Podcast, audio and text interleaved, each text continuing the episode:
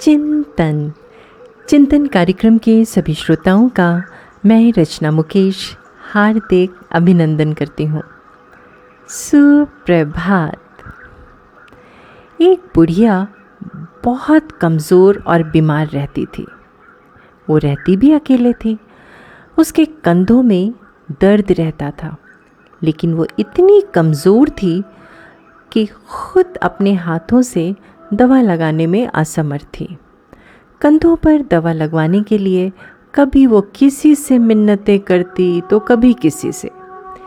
एक दिन बुढ़िया ने पास से गुजरने वाले एक युवक से कहा, अरे बेटा, ज़रा मेरे कंधों पर ये दवा लगा दो।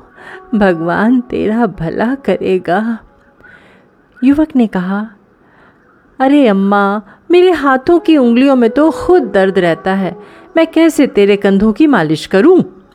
बुढ़िया ने कहा, अरे बेटा, दवा मलने की ज़रूरत नहीं है।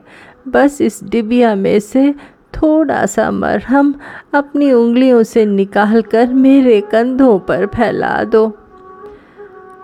युवक ने बड़ी अनिच्छा से डिबिया में से थोड़ा सा मरहम लेकर उंगलियों से बुढ़िया के दोनों कंधों पर लगा दिया।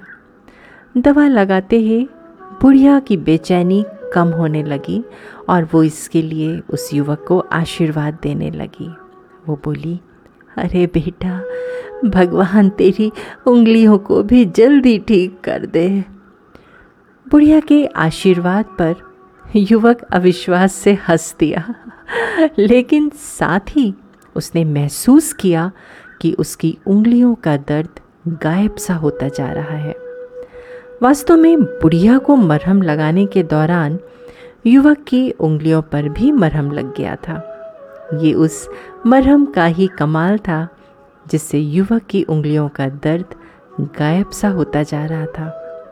अब तो वो युवक सुबह, दोपहर और शाम तीनों वक्त बूढ़ी अम्मा के कंधों पर मरहम लगाने आता और उनकी सेवा करता। कुछ ही दिनों में बुढ़िया पूरी तरह से ठीक हो गई और साथ ही युवक के दोनों हाथों की उंगलियाँ भी दर्द मुक्त होकर ठीक से काम करने लगी। दोस्तों, तभी तो कहा गया है कि जो दूसरों के ज़ख्मों पर मरहम लगाता है, उसके खुद के ज़ख्मों को भी भरने में देर नहीं लगती।